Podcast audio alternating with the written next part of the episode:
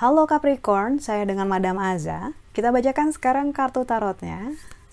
Yang pertama adalah untuk karir, bisnis, ataupun finansialnya Capricorn ya.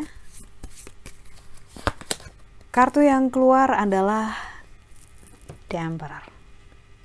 Kalau kamu lagi ragu-ragu tentang mengambil keputusan dalam hal pekerjaan, bisnis, ataupun finansial, yakinlah bahwa kamu punya kekuatan itu dalam dirimu, karena kartu The Emperor ini menunjukkan, lihat aja tuh gambarnya, kucing putih yang sombong, nggak sombong, kucing yang terlihat sangat bermartabat ini ya, dia kayak kompeten banget gitu untuk menjaga rumahnya ataupun mengejar-ngejar musuh seperti kecoa dan tikus.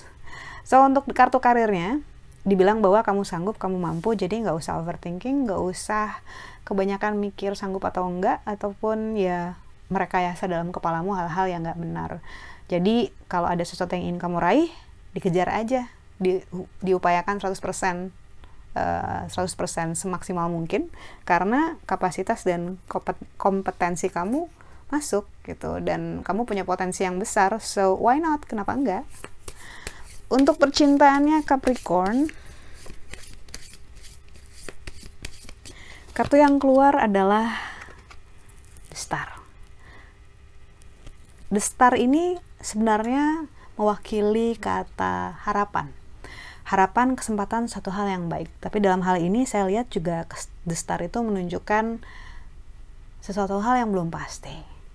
Jadi berharap boleh gitu ya, bahwa itu sebuah bintang yang terang, yang menyenangkan, yang indah, yang bisa kamu raih gitu.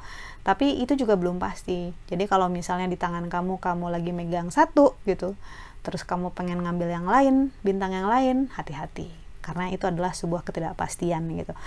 Tentang hal-hal yang belum pasti ini, caranya ya dibuat pasti aja, jangan dibiarkan terlalu lama menunggu. Kartu The Star biasanya representing hope gitu ya, suatu hal yang bagus, suatu hal yang bisa ditunggu dengan banyak energi baik, pengharapan.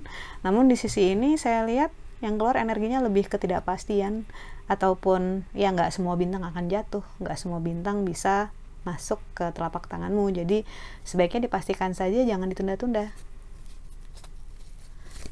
Untuk nasihatnya Capricorn, kartu yang keluar adalah The Hangman.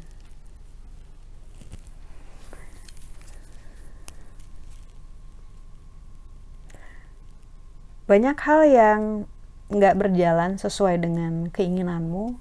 Harusnya minggu ini misalnya udah dapet sesuatu hal yang kamu tunggu-tunggu gitu dari minggu lalu, tapi ternyata belum datang juga gitu.